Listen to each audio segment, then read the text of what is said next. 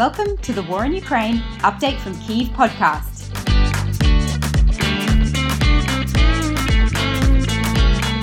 I'm Jessica Genauer, a lecturer in international relations at Flinders University in Australia. I'm delighted to be talking today with Ulrike Franke. Ulrike is a senior policy fellow at the European Council on Foreign Relations and leads the Council's Technology and European Power Initiative. Ulrike focuses in her work on German and European security and defence, including the future of warfare and, in particular, the impact of new technologies such as drones and artificial intelligence on geopolitics and warfare. Ulrike has published widely on these issues, and I'll put a link to some of Ulrike's publications in the show notes. Whilst all of these are fascinating issue areas that clearly intersect with the current conflict in Ukraine, we're actually going to focus today on Germany's position vis a vis Ukraine and the current conflict. Thanks for joining me today, Ulrike. Well, thanks a lot for having me. Germany really has a critical and quite powerful place in the European architecture. Since the full scale Russian invasion of Ukraine, we've seen Germany navigating this somewhat awkward tightrope between, on the one hand, increasing defense spending quite significantly in a way that we haven't seen since World War II, and reversing this long standing policy of not sending weapons into a conflict zone. But on the other hand, seeming to be quite hesitant or cautious, some observers have said, backtracking on the extent and the type of weapons that it agrees to send to Ukraine, etc. First of all, how big a shift was that initial decision to increase defense spending and to actually send weapons into a conflict zone? Like, did that decision surprise you and did it have widespread support amongst the German population? Yeah, so the question, how big a shift is this really, is something that a lot of Germans are wondering about at the moment. So basically, what happened is that after the 24th of February, after, after Russia invaded Ukraine, you know, very quickly, the German government, which by the way hasn't been in power for so long, um, they only uh, came in, in power a few months ago, they decided there would be this change in policy, this Zeitenwende, as they call it, you know, a real turn of events. And on the 27th, so just three days after the invasion, the chancellor gave this big speech in the parliament and really announced so many things that were quite mind blowing, especially for someone like me who has been working on, on German security and defense for quite a long time, because in one speech, he just solved a lot of issues that we have been discussing for ages. Like should germany get an armed drone? Should germany get f-35 aircraft? Should germany stay in nato nuclear sharing? All of this he just said yes yes yes we're doing it. And i was like okay i'm out of a job. Well um, and he also announced you know 100 billion for the bundeswehr. That being said since then there has been a little bit of backtracking. I mean we already had this moment in 2014 in 2014 we had what we were calling the munich consensus where there were a lot of german politicians kind of on the stage at the munich security conference and they said oh yeah germany is going to take on this leadership role and we will take on more responsibility etc etc and the allies really believed it and then not that much happened right? And that wasn't great for our international standing.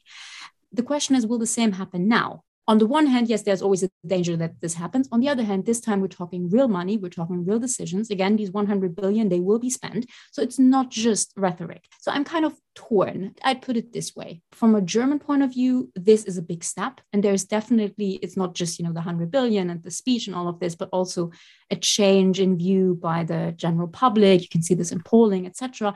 So from a German point of view, this is a big step from the outside, you know, some of it may not seem like such a big step. Yeah, I guess in that regard, like in some ways, it's been a little bit confusing looking on from the outside, seeing Germany sort of make these declarations, but then seeming to hesitate. Is that because what was decided was kind of going a little bit too far, a bit too fast for German domestic population or is it something that's more political leaders feeling cautious where the population actually feels less cautious? Yeah exactly. I actually think so it's i think it's the latter. So the german population has changed its views quite dramatically and quite surprisingly. Now mind you these moods, they don't necessarily last very long and it's always just a poll. So, you know, let's not overinterpret. But, you know, you had all these polls where, for example, a majority of Germans all of a sudden were in favor of exporting arms and even heavy arms to Ukraine, while the government wasn't at the time. It's not the public that has caused this hesitation. What is important to understand is that this government is really walking a tightrope, both just generally as a German government, because there are several things they need to take into consideration energy security, dependencies, a general view of how Germany sees itself in the world and in Europe. But this government in particular has its difficulties dealing with this moment because currently the coalition government is between three parties, right? So it's led by the Social Democrats and Olaf Scholz, we have the Greens and the Liberals. And this isn't kind of the most obvious coalition to begin with, but they manage quite nicely to, to come together. However, they have different views and most importantly, very different histories when it comes to these questions of A, dealing with Russia in general, and B, military and defense questions. So the Social Democrats, they have this whole long history of wanting to engage with Russia, even mm-hmm. with Putin. There's this term of, you know, Putin Versteher, Russia Versteher, people that understand Putin and, and Russia. And these people are mainly mainly from the Social Democrats. So they have a long history of kind of saying, no, no, we need to engage with Russia. We need to trade with them so they can change all of this. And they are really facing a new situation. This is really, really hard. Scholz and the whole party kind of needs to take this into account and, and deal with this history. Then you have the Greens, which haven't really been in government often, which means that they don't really have a, a, long history of doing things wrong or right, but also not doing things wrong, right? So they can't be blamed for many, many uh, wrong decisions in the past but they have a history of actual pacifism, right? So Germans and the German society in general is pretty anti-military or very critical of the military, but the Greens, the history of the Greens is really comes out of the peace movement, and pacifism. And so for these people, even though the new generation, you know, aren't pacifists, it's still really hard to now say, sure, let's spend 100 billion for the Bundeswehr and let's buy all this kit and send kit into war zones. And, and then finally, the liberals, I think for them on this account, it's kind of the easiest, but they are, you know, very economy focused. And so, of course, they have to deal with the sanctions and see how to make sure that the sanctions don't hurt the German economy too much. So you have all these kind of different interests here. And I think this is why, you know, this would be a tricky situation for any German government. You know, this is, it's not as if it's just this one. But in addition, this coalition has kind of an added level of difficulty because of a history of dealing with Russia, Nord Stream 2, you have these kind of mm-hmm. elements of history that make it really difficult and really hard for the parties to take very strong stances. Mm-hmm. I can understand that it's definitely a complex situation to navigate. And as you mentioned as well, it's quite a new government. In that regard, I mean, there's been some criticism of the previous Chancellor, Angela Merkel, saying that during her time, she was trying to get a little too close to Russia. You mentioned in this recent article that you wrote for War on the Rocks, that I'll also link to in the show notes that Germany seemed to have an approach for quite a long time of expecting that countries such as Russia, such as China, would moderate in their behavior, would increase political and civil rights as they engaged more economically with established democracies. Do you think that there was something sort of naive about that expectation, or was that a reasonable expectation given the information that was available at the time? I would say it was a bit naive, or let's put it more nicely, it was basically wishful thinking. I think what happened, by the way, not just in Germany, but in the Western world more broadly, but as I argue in the article, all of this really culminated in Germany and it's most, it was most present in Germany. I think what happened is that after 1989 and 90, Germany really adopted this idea of the end of history in the sense that you know ideological fights would be over. The world had kind of understood that you know the best system clearly is liberal democracy underpinned by a kind of capitalism you know regulated capitalism and international law and international conflicts just wouldn't be decided anymore through military conflict military power but it would be about economic power and economic relations and all of this. And I think this is something that again a lot of people in the west kind of believed or believed or wanted to believe and germany in particular and the thing is in a way they were right for quite a long time right i mean i mm. i grew up in the 90s and i remember this whole like you know european union becoming ever larger eastern european countries becoming ever more democratic developing economically all of this And then it didn't anymore. um, and I think it took a long time for Germans to realize that, okay, maybe this idea of the end of history, you know, that the history didn't end. And other countries and other leaders are seeing this differently. And so, in a way, in the same way that the Americans, I think, realized a few years before us that the liberal dream didn't work for China, and this whole idea of, you know, China is going to develop economically, and then you have the middle class asking for democracy the Americans at one point realized like that's not going to happen and we have to change accordingly. And now, or over the last few months, definitely, maybe even before a few years, Germans are realizing that, yeah, maybe this idea of, of this geopolitical end in history isn't going to happen either. And that's a rude awakening, especially when it comes to the element of military power, right? Because one real big thing here was that Germans could discount military power. I mean, they did so very nicely under the nuclear umbrella of the United States and NATO, something we never talk about. But they could hmm. basically say, you know what, military power doesn't matter anymore, that or not as much. We don't need to spend all this money on tanks. We can spend it on kindergartens. So we lived quite nicely with this. But now we're realizing that we need to realize that military power is part of geopolitical power. It's not just about kind of using military power, but it's also about having military power in order to, you know, have a seat at the table for deterrence, uh, in order to help your allies, all of this. And I think this is the kind of thought process that Germans are currently going through, are forced to go through. Mm-hmm. And some of them, you know, really are going through it, and others are very much rejecting it. It's a whole, it's a whole thing, and it really shows that we now have much more discussions about these issues in Germany, which I think is, is a good thing.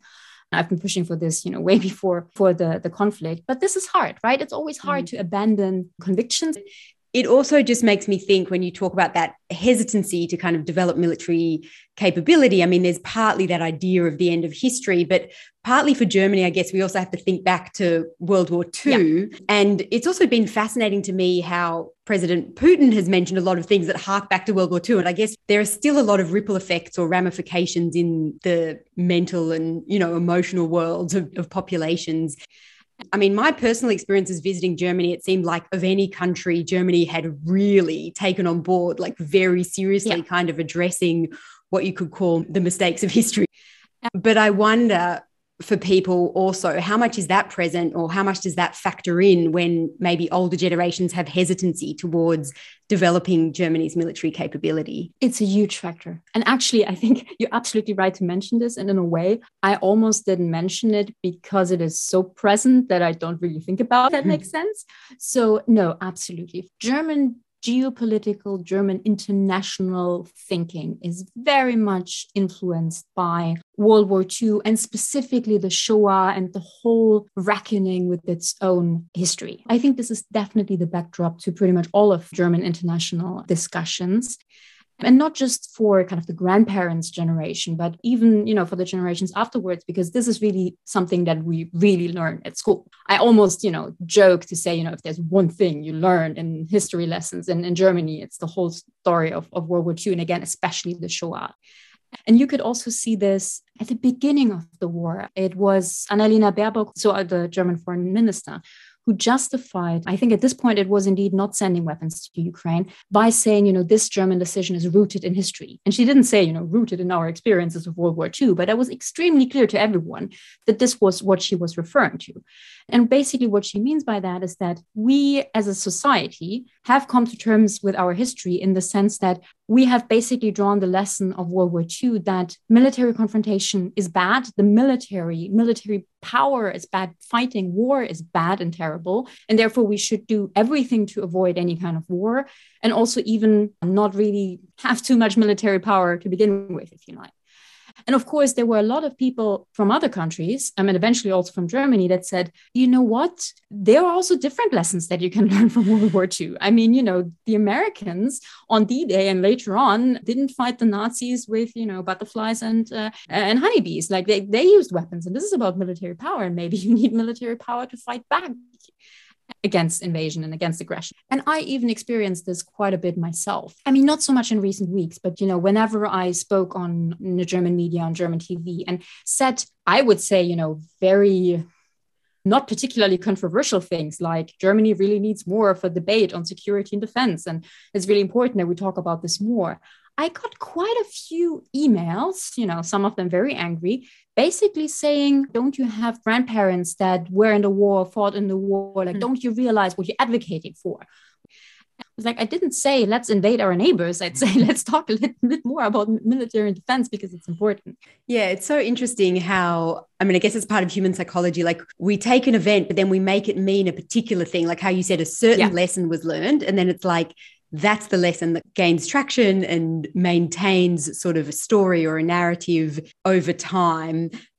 And it's almost seen as if that's exclusively the way to understand it. How do you see Germany's position stabilizing over coming months or years? I guess specifically towards the conflict in Ukraine, but maybe also that kind of shifting of identity towards a state that's not only economically powerful, but also militarily powerful do you see this as a kind of inflection point for Germany, where now Germany will head towards being a military power in Europe as well as an economic power?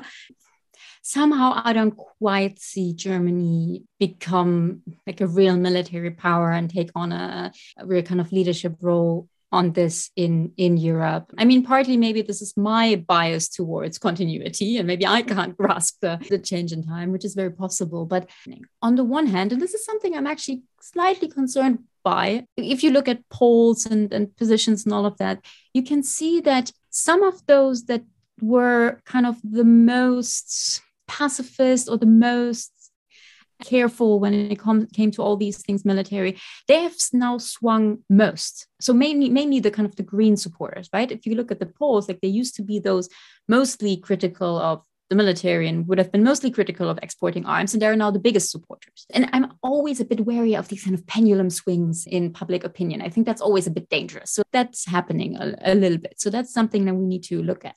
But at the same time, I think there's such a long tradition i mean long in terms of decades not centuries of course but you know mm-hmm. over the last few decades there's such a long tradition of being very careful when it comes to military power that yeah i don't quite see germany look at the world very differently from one day to the other and kind of i don't know think about the world more like the brits or the french and then also i mean just as a final note it's not as if germany needs to become the next France. Within Europe, within the European Union, I actually think that quite often Germany has played a rather good role in having a slightly different view and, then trying different avenues and all of that. Don't get me wrong, I wouldn't say this for Ukraine because I think it's absurd to kind of keep saying it, oh yeah, but diplomacy is really important when you know there's an invasion and the other side doesn't want to talk and people are dying. Like at one point it becomes absurd, but still I think overall it's not too bad that Germany has this role within the EU. I think that the public is being familiarized with these issues more, which I think is generally a good thing.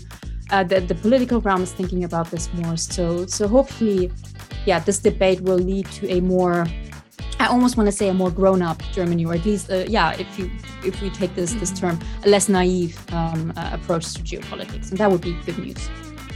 Yeah, I guess it certainly sparked sort of conversations that, as you said, you've been saying needed to be had for quite some yeah. time. And certainly those bigger shifts tend to happen slowly and take more time, not something that's likely to happen very quickly. Well, thanks so much, Ulrike. I appreciate you sharing your insights with us on the podcast today. I've enjoyed the discussion. My pleasure. Thanks a lot for having me.